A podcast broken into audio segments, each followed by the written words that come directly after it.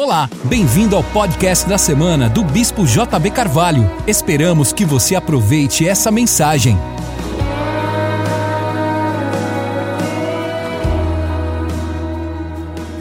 Que só Bíblia comigo em 1 João capítulo 1.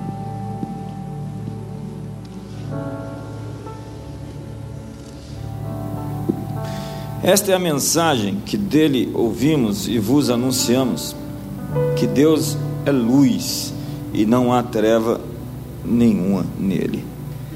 Se dissermos que temos comunhão com ele, mas andamos nas trevas, mentimos e não praticamos a verdade. Se, porém, andarmos na luz como ele está na luz, temos comunhão uns com os outros e o sangue de Jesus Cristo, seu Filho, nos purifica de todo o pecado. Se dissermos que não temos pecado nenhum, enganamos a nós mesmos e não a verdade em nós. Se confessarmos os nossos pecados, Ele é fiel para nos perdoar os pecados e nos purificar de toda injustiça. Passa uma página, capítulo 2, verso 4, diz assim: Aquele que diz, Eu o conheço, mas não guarda os seus mandamentos, é mentiroso, e nele não está a verdade. Mas qualquer que guarda a sua palavra, o amor de Deus nele tem se verdadeiramente aperfeiçoado. E nisso conhecemos que estamos nele. Aquele que diz que está nele também deve andar como ele andou. Vamos repetir essa última, esse último versículo.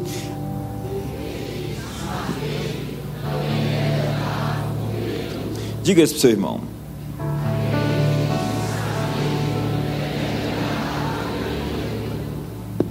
Quantos são seguidores de Jesus aqui? Esse é um texto emblemático. Ele está falando que quem nasceu de novo, e esse é o tema do apóstolo João, ele está escrevendo aos gnósticos, mas ele tem como tema a máxima de que quem nasceu de novo não pode viver na prática do pecado.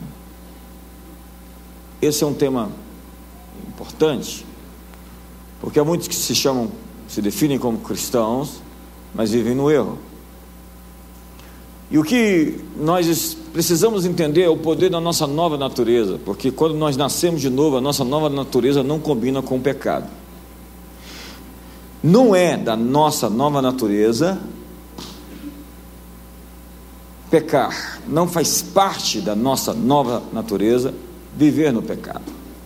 O que o apóstolo João escreve é que é impossível para alguém que nasceu de novo possa viver na prática do pecado. Com isso, conjectura-se que se uma pessoa vive no pecado e se chama, se define como cristã, ela ou não nasceu de novo, ou é um bebê na fé que ainda não cresceu minimamente a fim de expressar a natureza do seu pai. Quando nós descobrimos quem nós somos, nós manifestamos aquilo que somos. Não somos aquilo que fazemos, mas fazemos aquilo que somos. Diga isso para o seu irmão.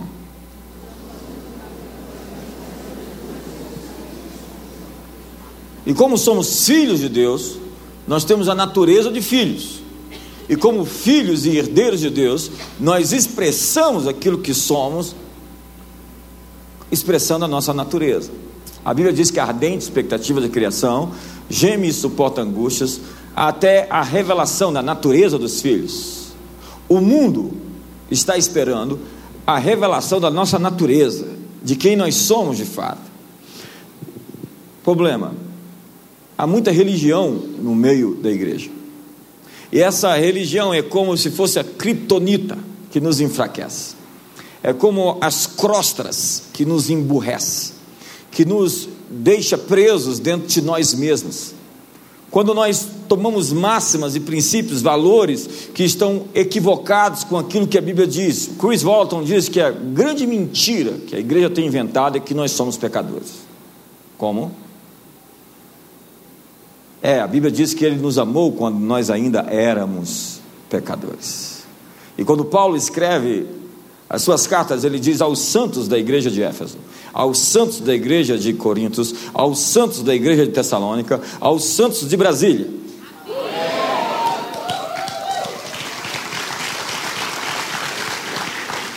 Mas há pensamentos que ainda não foram renovados, e Paulo fala que a nossa consciência ela precisa ser transformada, nossos pensamentos, a nossa maneira de pensar, de ver, de perceber o mundo.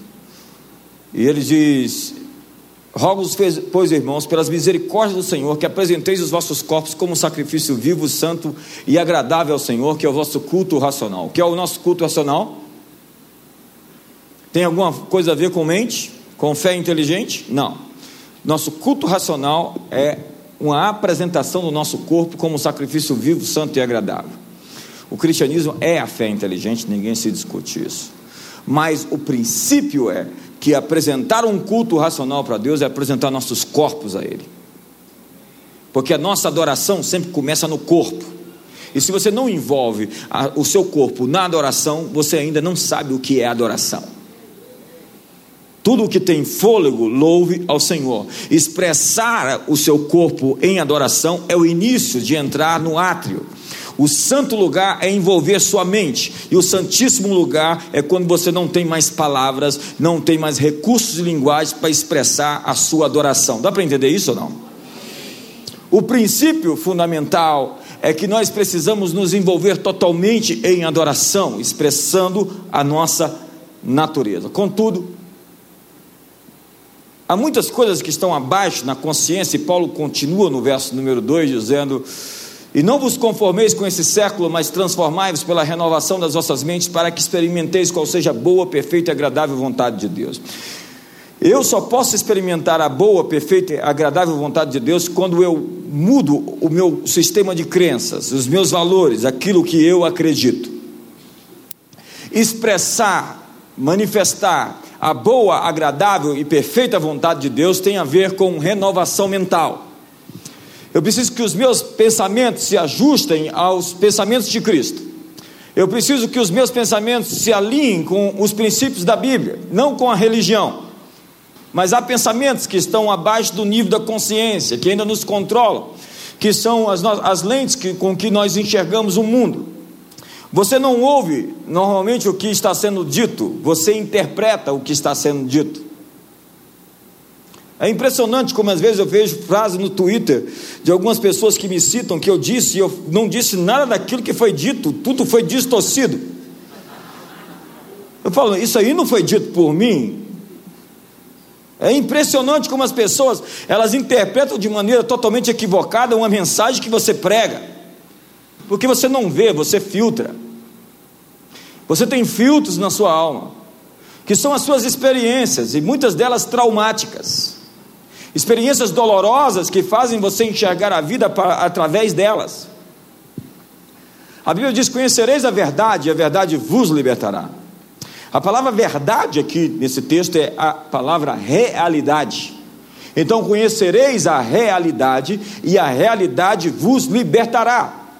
Porque há muitas realidades, mas há uma realidade que Deus quer que você viva.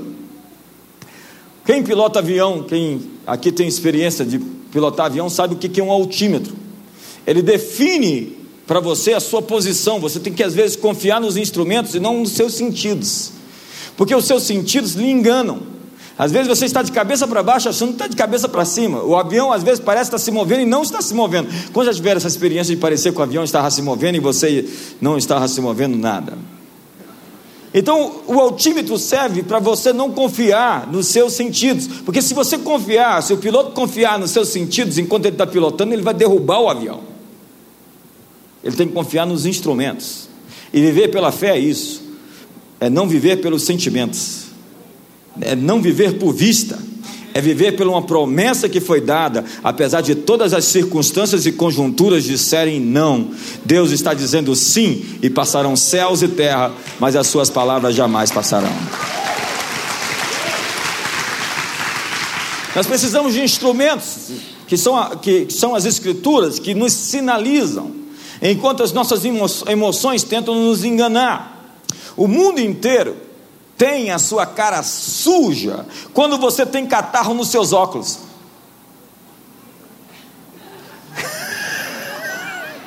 Você está sujo.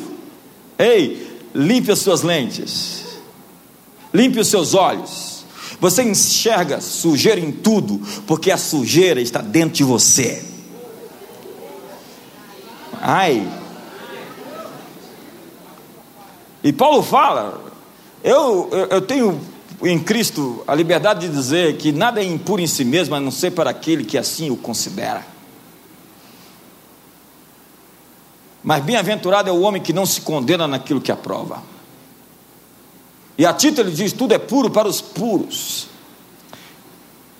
É o que Jesus chama de o cisco no, teu, no olho do irmão, quando você tem uma trave no teu próprio olho. Todos temos lentes com que enxergamos a vida, que são nossos valores fundamentais, nosso sistema de crenças. Mas lentes arranhadas, quebradas ou rachadas oferecem uma visão distorcida da realidade. E a verdade ou a realidade te libertará. Quando você descobre a realidade de Deus, de quem é Deus, do que seja a igreja, você é livre. Mas quando você vive numa religião, você é um prisioneiro. Esses dias, um amigo meu, muito conhecido, postou um vídeo no seu, no seu Instagram, é, jogando sinuca comigo, um, um, um, e aí ele perdeu, como sempre acontece. Oh, perdão. Você precisava ver a lista de gente criticando ele por estar jogando sinuca. Ele não estava jogando sinuca num bar, ele estava jogando sinuca na minha casa, comigo. Um ambiente totalmente familiar, decente, e falando de Bíblia o tempo todo e honrando e glorificando a Deus.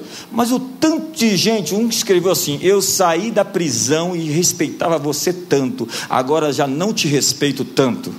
Então ele escreveu assim: Você saiu de uma prisão e foi para outra prisão.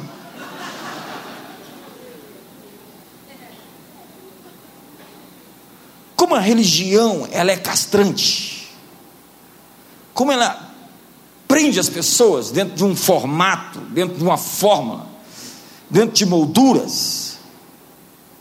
E nós, o que fazemos? Nós espiritualizamos nossas disfunções e temos escrituras para explicar por que, as nossas mentes são sujas. Tem gente com o dom de revelamento de ver a escuridão e as trevas e os demônios e o pecado dos outros. Meu chamado é saber quem vai se livrar na grande tribulação, é preparar a igreja para a grande tribulação. A Bíblia diz que nós estamos sendo atribulados todos os dias, e convém que todos nós, por meio de muitas tribulações, herdemos o reino dos céus. Seus valores, por vezes, estão contaminados pelo seu medo medo de ser rejeitado, medo de fracassar, medo de não ter o suficiente. Você acredita que Deus está com raiva de você, então o que você faz? Você pensa que Deus não somente te tolera, então que Deus não te celebra, ou que Jesus tem raiva de você. E aí você con, con, consegue viver uma vida na defensiva, sempre preparando para o pior. Há uma sensação na vida de muita gente, e hoje eu quero orar com você sobre isso, de que alguma coisa ruim vai acontecer em qualquer momento. Ei, eu estou falando com você?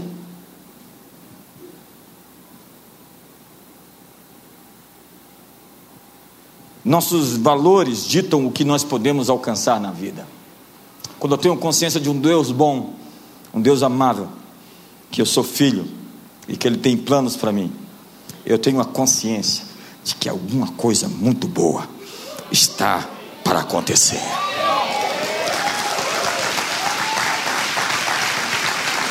Oh, me ajuda aí, você consegue fazer melhor? Se você acredita que alguma coisa muito boa vai acontecer com você essa semana, se expressa aí, dê um brado de vitória essa noite. São nossos valores que ditam o que nós podemos alcançar, o que nós podemos permitir que os outros nos façam. Quando eu tenho amor próprio, eu não permito que as pessoas me tratem de qualquer forma. Quando eu tenho respeito próprio, eu estabeleço que as pessoas me tratem com respeito.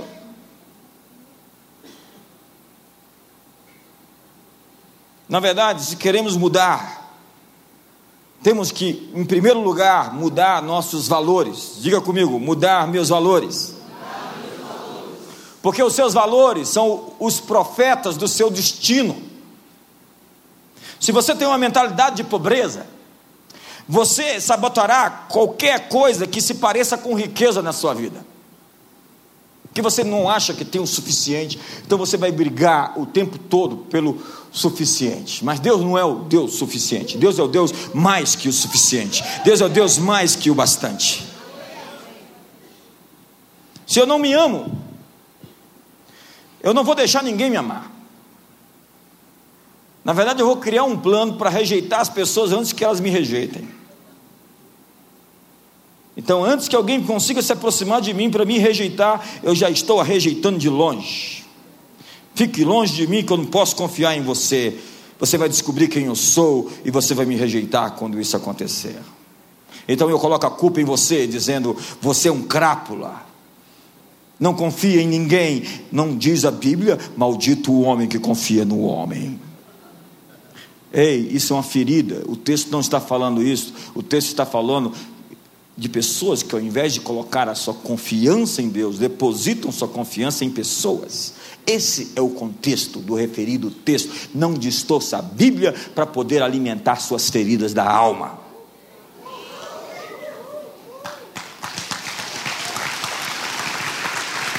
O apóstolo João diz a Gaio: seja próspero por dentro, como você é próspero fora. Ou melhor, seja próspero fora como você é próspero dentro. Um rapaz foi até um aconselhamento pastoral porque ele estava tendo problemas sexuais. Então o pastor o chamou e pegou um quadro, um, um pincel e desenhou um círculo no quadro e disse: O que você vê nesse círculo, nessa imagem redonda? Ele disse: Eu vejo duas pessoas fazendo sexo sob o sol.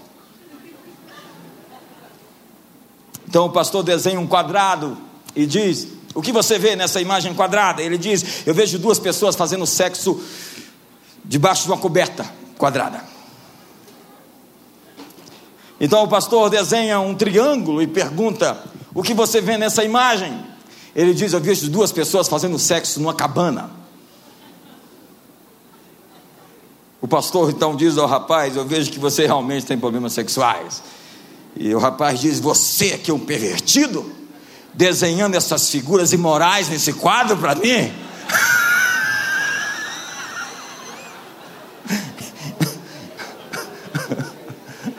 As pessoas acusam as outras a partir do que tem dentro de si mesmas.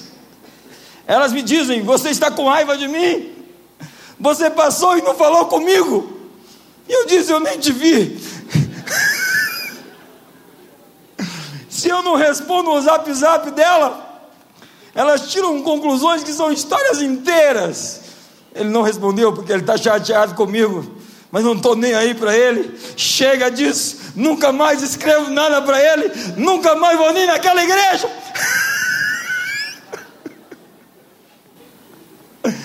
Pessoas com complexo de inferioridade têm medo das pessoas não gostarem delas, então elas já não gostam dos outros, para não correr o risco de não ser rejeitada. Tem gente que não gosta de cultura positiva, porque eles têm muitos arquivos negativos na alma. Na verdade, tem gente que não gosta de ver ninguém feliz. Já viu? Tem alguém sorrindo, o sujeito fala: Vigia, irmão.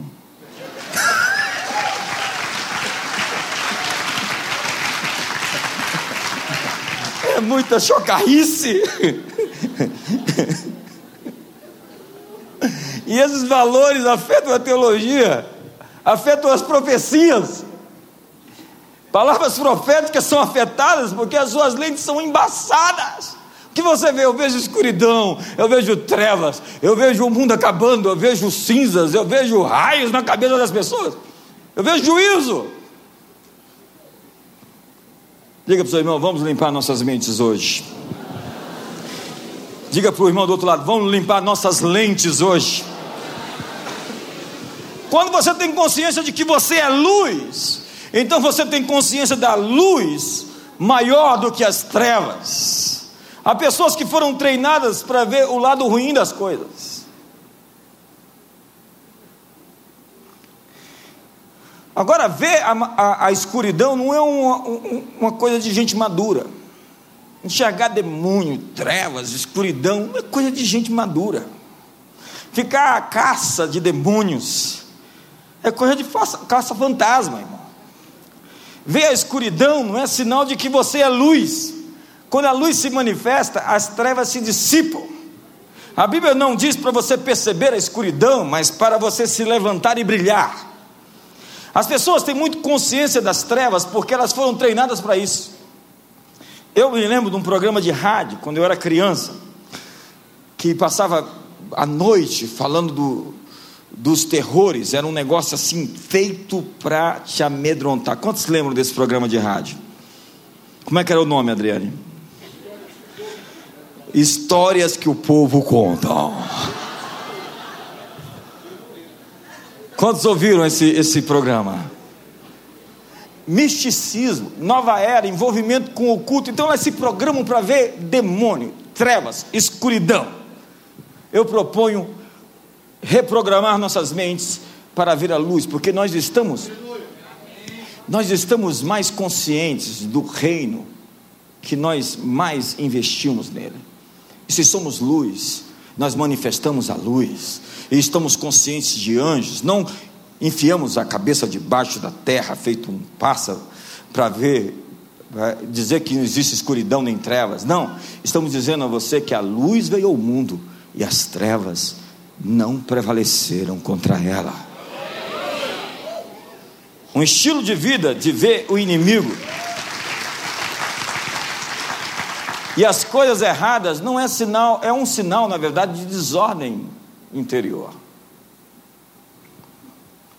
As pessoas precisam fechar essa porta. Uma porta de ocultismo, uma porta de misticismo. Pessoas que saíram do lado escuro das trevas, mas o lado escuro das trevas não saíram de dentro delas. Mude seu sistema de crenças. Se você vê um demônio, olhe um pouquinho acima do ombro dele e você verá um anjo. Por quê? Porque o anjo do Senhor se acampa ao redor daquele que o teme e o livra do mal.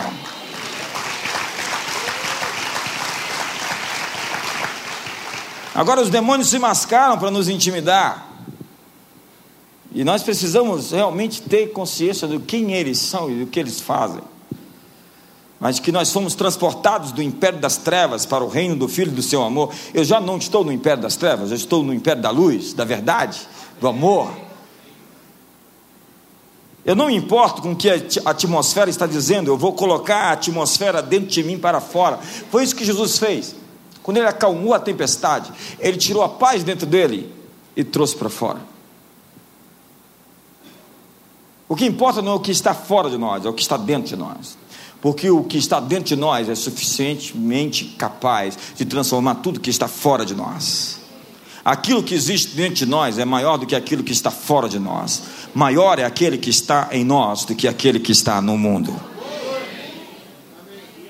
Eu acho que você não entendeu. No capítulo 3 de 1 João, eu vou ler alguns versículos com você, no verso número 1 diz: Vede com um grande amor nos concedeu o Pai, que fôssemos chamados filhos de Deus. Diga, eu sou filho de Deus. E somos mesmo seus filhos. O mundo não nos conhece porque não o conheceu. Amados, Agora somos filhos de Deus, e ainda não se manifestou o que havemos de ser, mas sabemos que quando Ele se manifestar, seremos semelhantes a Ele, porque o veremos como Ele é. E todo o que tem nele essa esperança, a si mesmo se purifica, como também Ele é puro. Todo aquele que comete pecado transgride a lei, pois o pecado é a transgressão da lei. E bem sabeis que ele se manifestou para tirar os nossos pecados. Diga comigo, ele se manifestou para tirar os nossos pecados. E nele não há pecado. Todo aquele que permanece nele não vive pecando. Como é que é?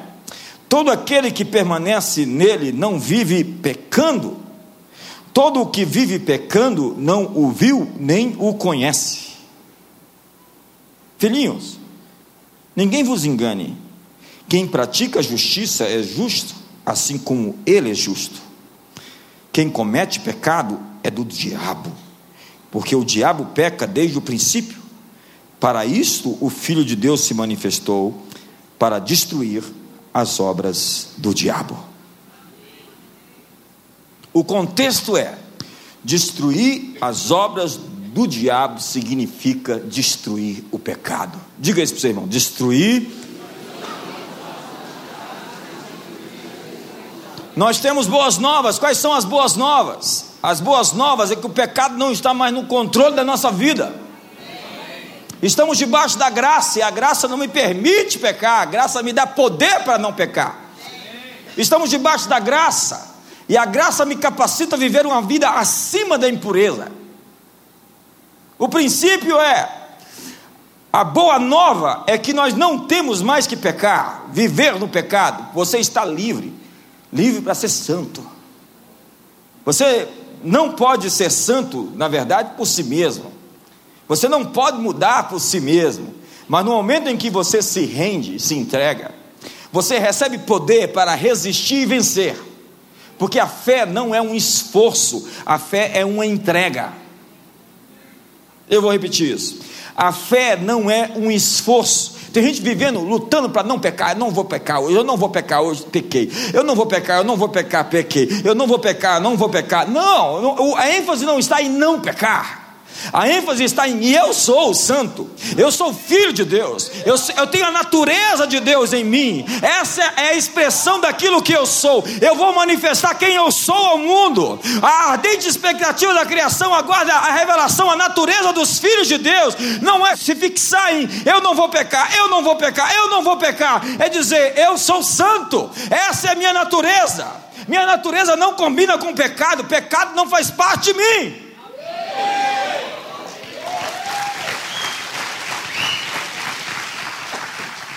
Agora você tem poder sobre o pecado, você já não é mais escravo do pecado. Diga, eu sou livre. Eu sou livre. Se o Filho vos libertar, verdadeiramente sereis livres. Diga, eu sou livre. Eu sou livre. Ei, empurra seu irmão do lado e fala, eu sou livre. Ei. Quando aquela seringaia vai cantar você a próxima vez na sua, no, no seu trabalho, você vai falar, eu sou livre. Oh.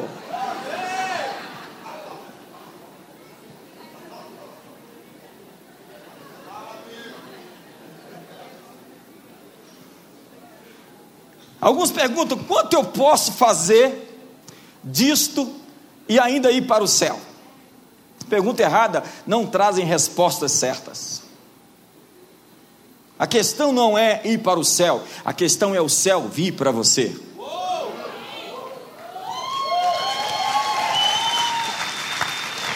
A ênfase não está em ir para o céu, mas o céu entrar em você, porque quando o céu está dentro de você, amigo, você consegue colocar o céu para fora de você, e você consegue mudar qualquer condição fora de você. Você produz uma mudança atmosférica onde você chega.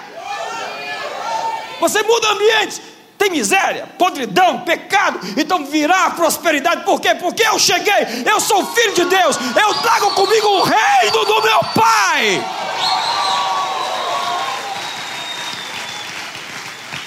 Ei, eu acho que você não está empolgado essa noite. Acho que essa mensagem não está tão boa. Mas, mas eu, eu posso fazer sexo com a minha namorada e ainda assim ser cristão? Você pode. Você pode ser cristão, você só não pode ser um seguidor de Jesus. Porque Jesus não está indo nessa direção. E para seguir Jesus, você tem que ir na mesma direção que ele. Ah, mas eu posso ser homossexual e ao mesmo tempo ser cristão? Você pode ser cristão, você só não pode ser um seguidor de Jesus, porque Jesus não está indo nessa direção.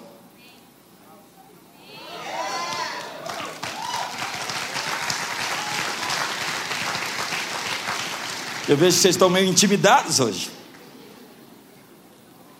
Você pode ser um crente, mas você não pode ser um seguidor de Jesus quando você peca e vive no pecado, porque você não pode seguir alguém seguindo um caminho que ele não está fazendo.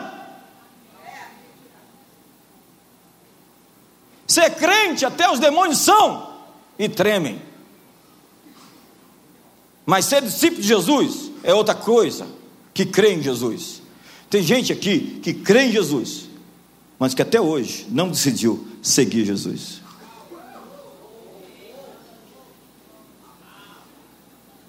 Ai, ai, ai.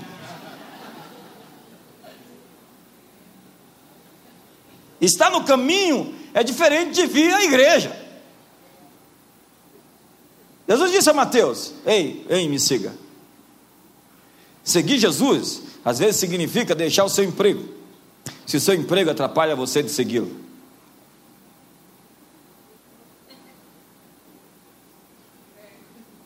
Mas eu posso mentir e ser um, ser, ser um, um, um cristão? Você pode. Você só não pode ser um seguidor de Jesus. Porque seguidores de Jesus não mentem. Olha para você e fala: ai, ai, ai.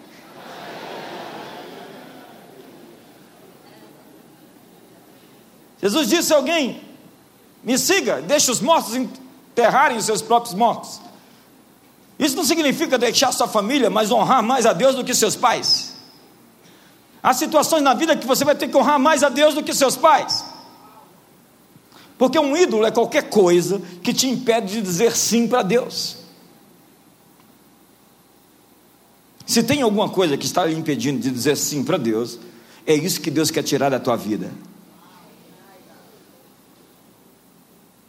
Olha para o irmão do outro lado e fala: ai, ai, ai.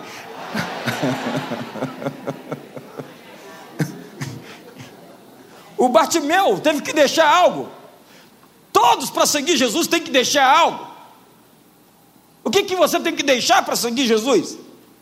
O Bartimeu tem que deixar a capa dele. Ele, ele, ele, ele ficava dependente do seguro social, do Bolsa Família.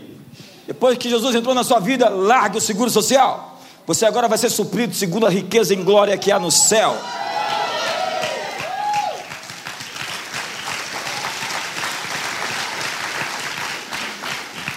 Zaqueu encontra Jesus. E ele sabia que tinha que deixar algo para seguir Jesus. Assim que ele chegou perto de Jesus, ele sabia que ele tinha que entregar algo. Se existe algo que você quer proteger de Deus, saiba que é isso mesmo que ele vai te pedir. Minha namorada não. Ninguém que está na igreja e não deixou seus pecados está seguindo Jesus de fato.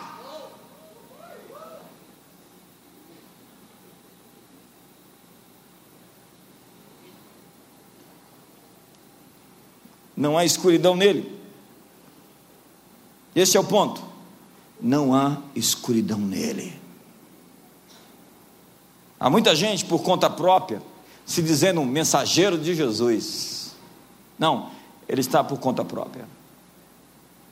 Ele se enviou. Ele se ungiu. Se apostolou. É um novo verbo.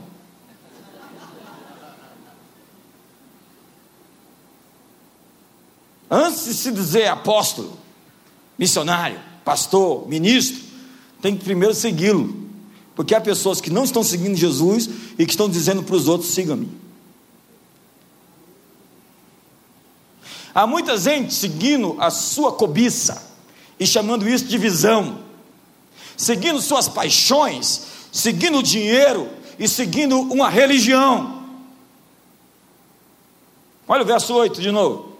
Aquele que pratica o pecado procede do diabo porque o diabo vive pecando desde o princípio. Para isso se manifestou o Filho de Deus para destruir as obras de Satanás. Todo aquele que é nascido de Deus não vive na prática do pecado. Eu gosto disso. Pois o que permanece nele é a divina semente, ora esse não pode viver pecando, porque é nascido de Deus, nasci de novo, nasci de Deus, não posso viver no erro.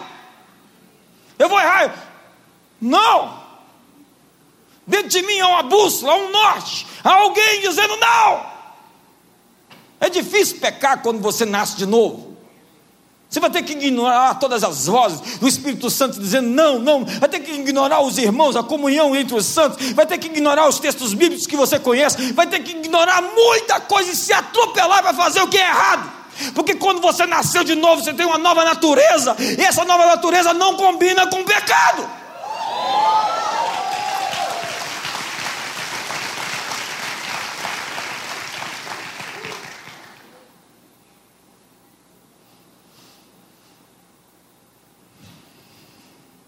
Olha o verso 10. Nisto são manifestos os filhos de Deus e os filhos do diabo. Todo aquele que não pratica justiça não procede de Deus, nem aquele que não ama seu irmão. Como? Faz parte da minha natureza amar as pessoas. O amor de Deus é derramado no meu coração pelo Espírito Santo. Como é que eu amo as pessoas? Eu amo as pessoas com o amor que me é dado, não com o amor que é meu, mas o amor que Ele me dá para amar as pessoas. E essa nova natureza se expressa em amor, em perdão, em misericórdia, em gratidão, em graça, em favor, em poder, em vida vitoriosa. É isso que eu sou. Alguém diz: por que você fez isso? Quando aquela pessoa fez mal para você, porque essa é a minha natureza. Se eu for responder aquilo que ele faz de mal a mim, eu estou dizendo a ele que eu sou igual a ele. Eu tenho que aprender a latir para falar com algumas pessoas.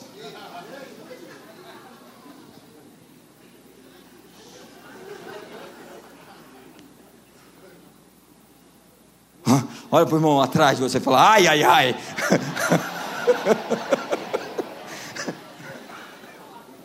Diga para ele assim: Eu não sei latir.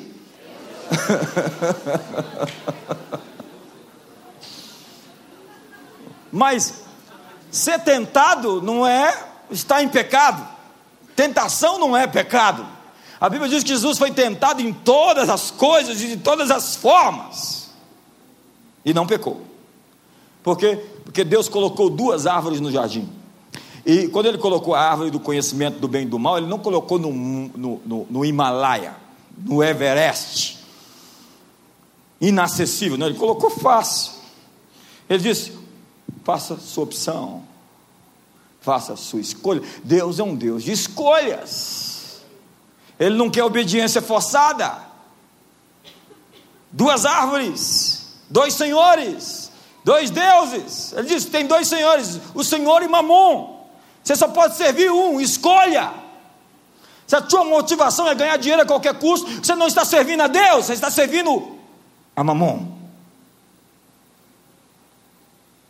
Bill Johnson diz: caráter não é formado na ausência de opções.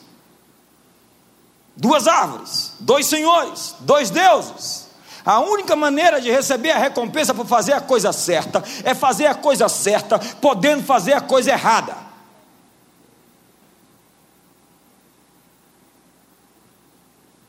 É por isso que você não educa os seus filhos quando você só dá uma opção para eles. Você tem que dar as opções de dizer: esse caminho é bom, você vai se dar bem, esse é ruim, vai ser ruim. Escolha. Quando Daniel chegou na Babilônia, um adolescente, mais seus três amigos, o que se esperava é que eles fossem absorvidos pela cultura da Babilônia, como muitos chegam nas faculdades e apostatam da fé na primeira semana. Aqueles meninos chegaram na faculdade onde se estudava feitiçaria, bruxaria, magia negra, e eles foram lá e viraram a Babilônia de cabeça para cima, por quê? Porque eles tinham valores, e os valores estavam dentro deles. Eles eram pessoas que sabiam sobre as opções, e eles fizeram as escolhas certas. Quatro adolescentes mudaram o império.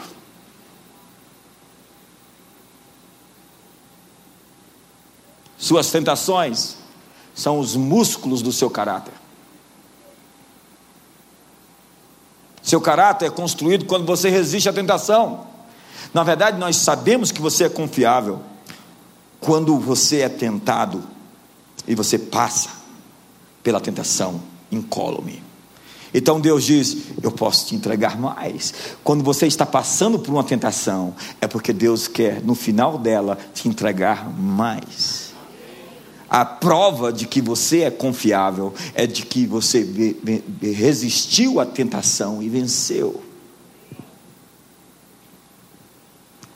À medida que você é tentado, você é construído por dentro. E é por isso que a Bíblia diz: tende por alegria o passar por diversas provações, sabendo que a provação da vossa fé traz sobre você perseverança, paciência. Mas se você acredita que você é as suas tentações, então você não resiste mais às tentações e por isso não constrói seu caráter. Você não é as tentações que você resiste, você é as virtudes que você abraça. Sua teologia não é uma questão do quanto você estuda mais a Bíblia, ou quanto você sabe mais sobre a Bíblia, mas o quanto você tem um coração sincero e pronto, alinhado com Deus para ouvi-lo. Porque há pessoas que sabem a Bíblia inteira e têm uma vida seca, estéril e religiosa. Eu conheci um rapaz, tentei discipular numa época, uns 20 anos atrás. Ele conhecia a Bíblia toda. Mas ele tinha problemas com masturbação, que o dominava. Apesar de conhecer a Bíblia, ele era dominado pelo pecado. E depois ele se casou, e depois de casado, ele tratava a esposa de maneira muito incorreta. Conhecer a Bíblia não te faz um homem de Deus, assim como não faz o diabo um homem de Deus, porque ele sabe a Bíblia inteira.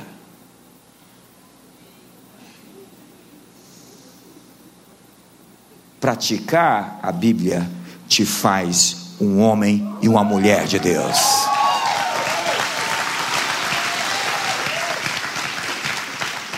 Ser depois praticantes da palavra e não somente ouvintes, enganando-vos a vós mesmos. Não se impressione com quem conhece ou quem tem sabedoria aparente se impressione com frutos, resultados, porque cada árvore produz de acordo com a sua espécie. Se seu tempo de oração, amigo, não te faz ser uma pessoa melhor, um pai melhor, um marido melhor, um trabalhador melhor, então eu não sei com quem que você está falando.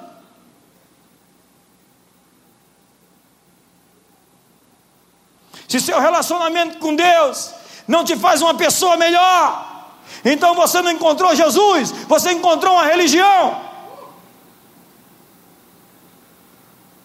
Se a sua leitura bíblica te torna mais cruel, há pessoas que leem a Bíblia e ficam legalistas, quadradas. Tem gente que converte, era gente boa, legal, sorridente, abraçava as pessoas, tratava todo mundo bem, converte, vira um religioso chato. Um panaca!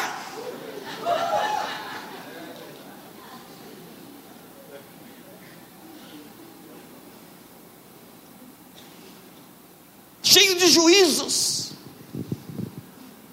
dedos em riste. Você só encheu a sua cabeça de informação e não de transformação.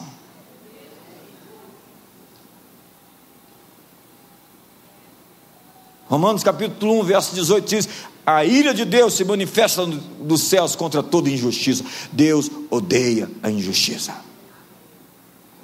Dos homens que trocaram, adoraram a criatura ao invés do Criador. E aí vai o texto.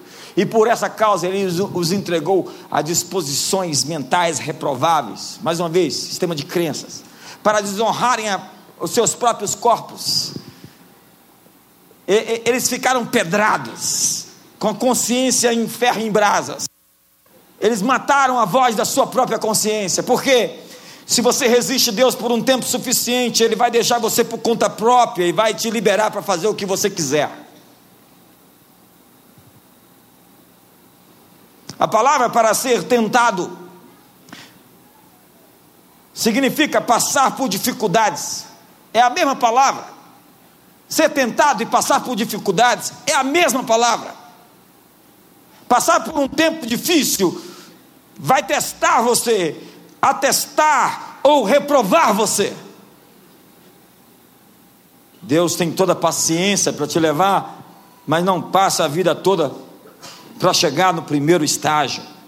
Deus tem níveis e camadas de conquista e você tem que vencer cada uma delas pela vitória. A tentação, em tempos difíceis para receber a promoção. Você está passando um tempo difícil?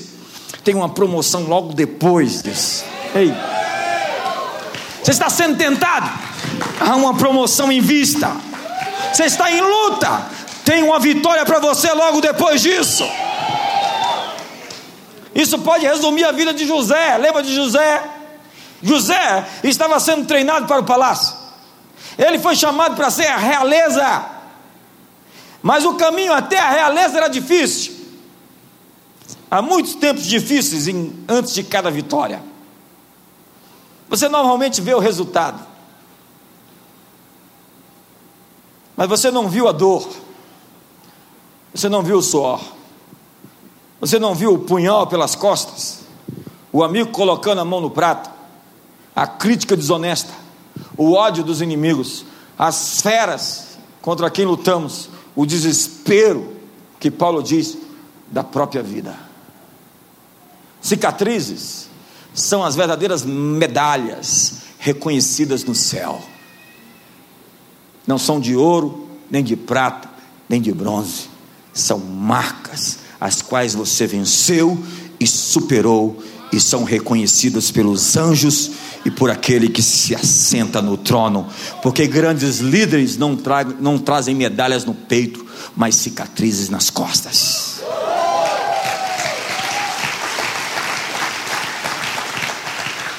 Lutar por si ou lutar pelo seu país, tem o seu valor.